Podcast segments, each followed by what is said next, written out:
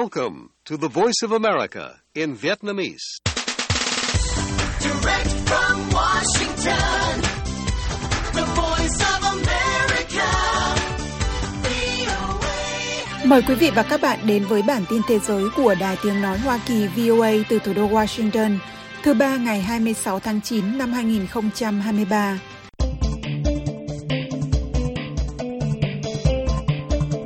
Lực lượng Nga xâm lược đã tra tấn người Ukraine đến mức một số nạn nhân thiệt mạng và buộc thân nhân phải lắng nghe khi họ cưỡng hiếp phụ nữ ở kế bên, theo phát hiện từ hiện trường của các thành viên điều tra của Liên Hợp Quốc.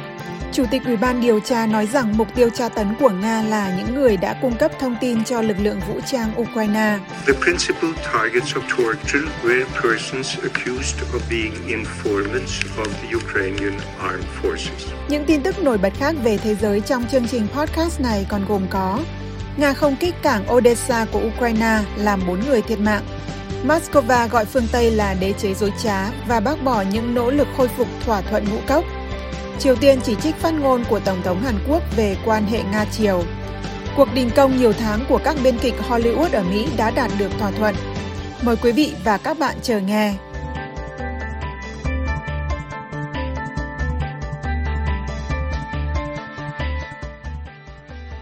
Các cuộc không kích của Nga đã giết chết 4 người ở Ukraine và gây thiệt hại đáng kể cho cơ sở hạ tầng tại cảng Odessa ở Biển Đen và các cơ sở lưu trữ ngũ cốc, theo các quan chức Ukraine cho biết hôm 25 tháng 9. Các cuộc tấn công này nằm trong chiến dịch không kích khiến cho Ukraine, vốn là nước sản xuất ngũ cốc quan trọng, khó xuất khẩu hơn kể từ khi Moscow từ bỏ thỏa thuận ngũ cốc hồi giữa tháng 7, vốn cho phép vận chuyển hàng hóa qua Biển Đen để đối phó với cuộc khủng hoảng lương thực toàn cầu. Các cuộc tấn công của Nga đã tăng cường khi Kiev tiếp tục đẩy mạnh phản công ở phía Nam và phía Đông, vốn chỉ có bước tiến chậm chạp nhưng có thể được đẩy mạnh với việc chuyển giao xe tăng Abrams do Mỹ sản xuất mà Tổng thống Ukraine Volodymyr Zelensky đã công bố hôm 25 tháng 9. Người phát ngôn của Bộ Tư lệnh Quân đội miền Nam Ukraine, bà Natalia Humeniuk, cho biết quân Nga, mà bà gọi là kẻ thù, thực hiện cuộc tấn công vào ban đêm bằng máy bay không người lái và tên lửa. Cuộc không kích đánh vào cơ sở hạ tầng bên cạnh cảng Odessa Quân địch nhắm cơ sở này là mục tiêu và đã đánh trúng. Hai tên lửa siêu thanh Onyx đã bắn trúng và phá hủy các cơ sở lưu trữ ngũ cốc.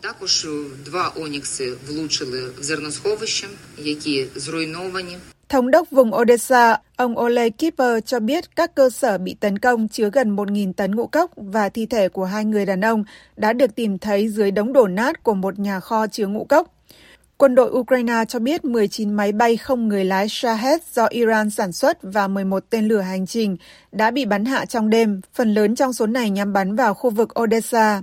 Bộ Năng lượng Ukraine cho biết thiệt hại lưới điện đã gây mất điện cho hơn 1.000 hộ tiêu dùng ở khu vực Odessa. Các cuộc không kích của Nga đôi khi khiến hàng triệu người dân Ukraine không có hệ thống sưởi và đèn chiếu sáng trong cái lạnh cóng vào mùa đông năm ngoái. Bộ Quốc phòng Ukraine cho biết cuộc tấn công mới nhất ở Odessa là nỗ lực thảm hại để trả đũa cuộc tấn công vào trụ sở hạm đội Biển Đen của Nga hôm 22 tháng 9.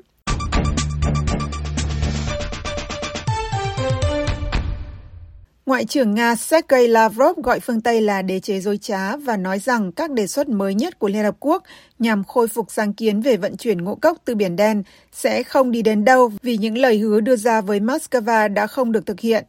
Ông Lavrov phát biểu sau một tuần ngoại giao toàn cầu dồn dập tại một cuộc họp thường niên của các nhà lãnh đạo thế giới tại trụ sở Liên Hợp Quốc ở New York, nơi Ukraine và các đồng minh phương Tây tìm cách vận động sự ủng hộ dành cho Kiev khi nước này chiến đấu chống lại cuộc xâm lược của Nga. Trong lá thư gửi ông Lavrov vào tháng trước, Tổng thư ký Liên Hợp Quốc Antonio Guterres vạch ra bốn biện pháp mà Liên Hợp Quốc có thể hỗ trợ thực hiện để cải thiện xuất khẩu ngũ cốc và phân bón của Nga, nhằm thuyết phục Moscow quay trở lại thỏa thuận Biển Đen, vốn cho phép Ukraine xuất khẩu ngũ cốc qua hành lang này và giúp giải quyết tình trạng thiếu hụt lương thực toàn cầu. Phát biểu tại Liên Hợp Quốc hôm 23 tháng 9, ông Lavrov cho biết, Chúng tôi đã giải thích với Tổng Thư ký tại sao các đề xuất của ông ấy không thực hiện được – Chúng tôi không bác bỏ chúng, đơn giản là chúng không thực tế và không thể thực hiện được. Ngoại trưởng Nga nói rằng kế hoạch hòa bình 10 điểm do Kiev thúc đẩy là hoàn toàn không khả thi và xung đột sẽ được giải quyết trên chiến trường nếu Ukraine và phương Tây quyết làm như vậy. Ông Lavrov còn cho biết rằng Moscow đã rời bỏ sáng kiến ngũ cốc ở Biển Đen vì những lời hứa với Nga, bao gồm cả việc dỡ bỏ các chế tài đối với một ngân hàng Nga và kết nối lại ngân hàng này với hệ thống SWIFT toàn cầu, đã không được đáp ứng. Nga từ bỏ thỏa thuận vào tháng 7, một năm sau khi Liên Hợp Quốc và Thổ Nhĩ Kỳ làm trung gian điều giải để chống lại cuộc khủng hoảng lương thực toàn cầu mà Liên Hợp Quốc cho là đã trở nên tồi tệ hơn do Nga xâm lược Ukraine. Cả hai đều là những nước xuất khẩu ngũ cốc hàng đầu thế giới. Ukraine đã xuất khẩu gần 33 triệu tấn ngũ cốc, theo thỏa thuận mà Liên Hợp Quốc cho biết đã mang lại lợi ích cho các quốc gia nghèo bằng cách giúp giảm giá lương thực hơn 20% trên toàn cầu.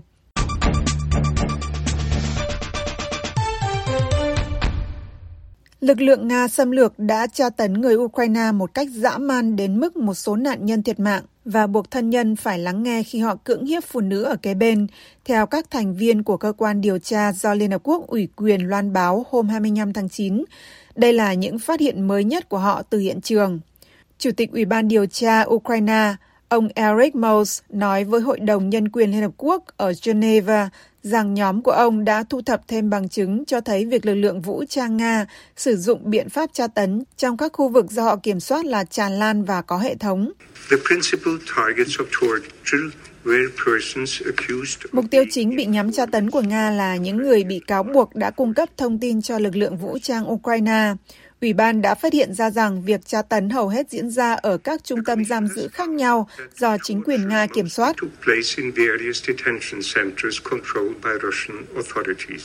Nga phủ nhận việc thực hiện hành vi tàn bạo hoặc nhắm vào dân thường ở Ukraine. Ông Mose cho biết những nỗ lực liên lạc với Nga của Ủy ban đã không được hồi đáp. Moscow được cho cơ hội trả lời các cáo buộc tại phiên điều trần của hội đồng, nhưng không có đại diện nào của Nga tham dự. Bộ Quốc phòng Nga không trả lời yêu cầu bình luận của Reuters. Khi được hỏi tại một cuộc họp báo sau đó về số vụ tra tấn dẫn đến tử vong, thành viên ủy ban Pablo de Griff nói không thể biết được do khả năng tiếp cận bị hạn chế, nhưng đó là một con số khá lớn và đến từ các khu vực khác nhau trên cả nước, gần chiến tuyến cũng có mà xa chiến tuyến cũng có. Ủy ban này trước đây cho biết những hành vi vi phạm của lực lượng Nga ở Ukraine, bao gồm cả việc tra tấn, có thể cấu thành tội ác chống lại loài người.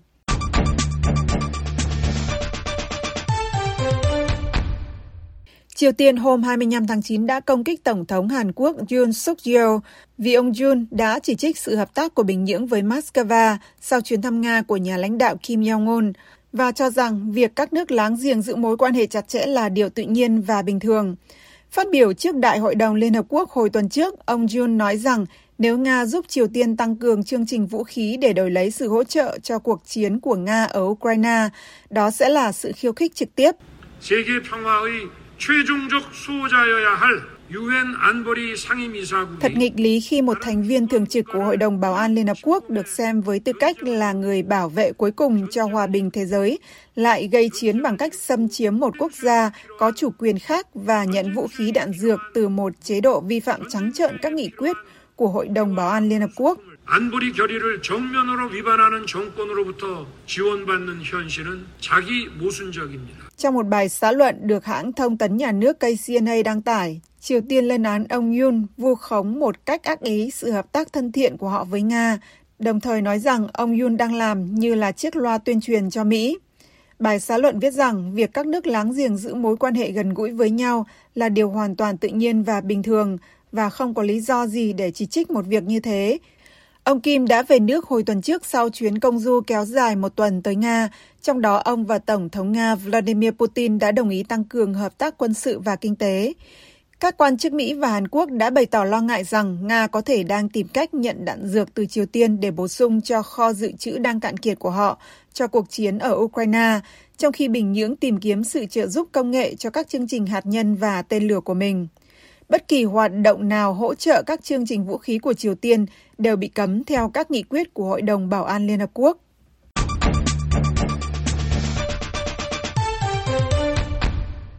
Các lãnh đạo công đoàn và các hãng phim Hollywood của Mỹ hôm 24 tháng 9 đã đạt được một thỏa thuận tiềm năng để chấm dứt cuộc đình công lịch sử của các nhà biên kịch sau gần 5 tháng, mặc dù chưa có thỏa thuận nào đang được đàm phán cho các diễn viên.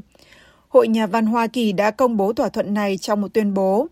Thỏa thuận hợp đồng 3 năm được chốt lại sau 5 ngày nối lại đàm phán không ngừng nghỉ cho Hội Nhà văn Hoa Kỳ và Liên minh các hãng phim, các hãng phát trực tuyến và các công ty sản xuất cần phải được Hội đồng Quản trị và các thành viên của hội chấp thuận trước khi cuộc đình công chính thức kết thúc.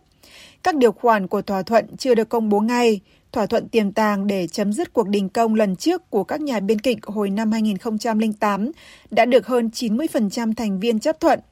Theo kết quả của thỏa thuận, các chương trình mỗi tối trên các kênh truyền hình như The Tonight Show starring Jimmy Fallon của NBC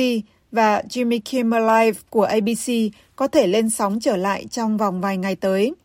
Dù chưa phải là một thỏa thuận chính thức, nhà phê duyệt và lập trình phim Kalim After cho rằng đây là một tin vui tột đỉnh cho nhiều người làm trong ngành giải trí ở Hollywood sau nhiều tháng đình công. It's been around 150 days of striking thus far since May. Um, the mood Tính đến nay đã được khoảng 150 ngày đình công kể từ tháng 5. Tôi nghĩ rất nhiều người đã phải chịu thiệt hại vì cuộc đình công. Rất nhiều người đã mất việc và tin tức rằng chúng ta có thể hoạt động trở lại là sự cứu sống cho rất nhiều người.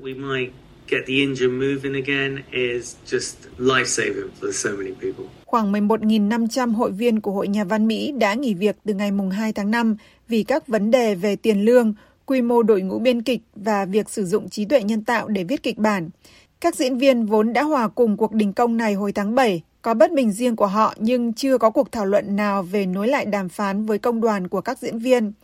Cuộc đình công của các biên kịch ngay lập tức khiến các chương trình trò chuyện đêm khuya và Saturday Night Live bị gián đoạn và kể từ đó đã khiến hàng chục chương trình có kịch bản và các chương trình khác gặp bấp bênh, bao gồm các mùa sắp tới của các chương trình trên Netflix, HBO và ABC.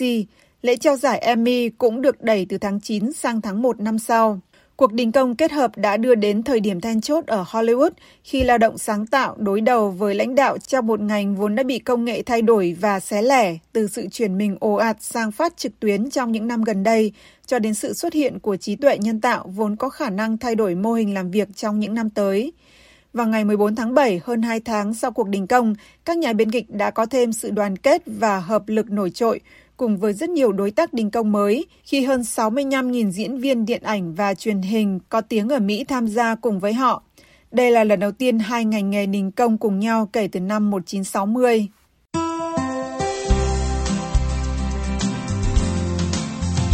Cảm ơn quý vị và các bạn đã lắng nghe chương trình Việt ngữ sáng giờ Việt Nam của Đài Tiếng Nói Hoa Kỳ VOA.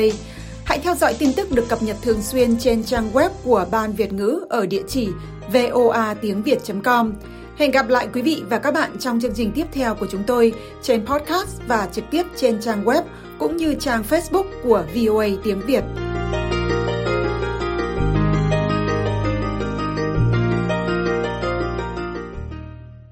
This program has come to you from the Voice of America, Washington.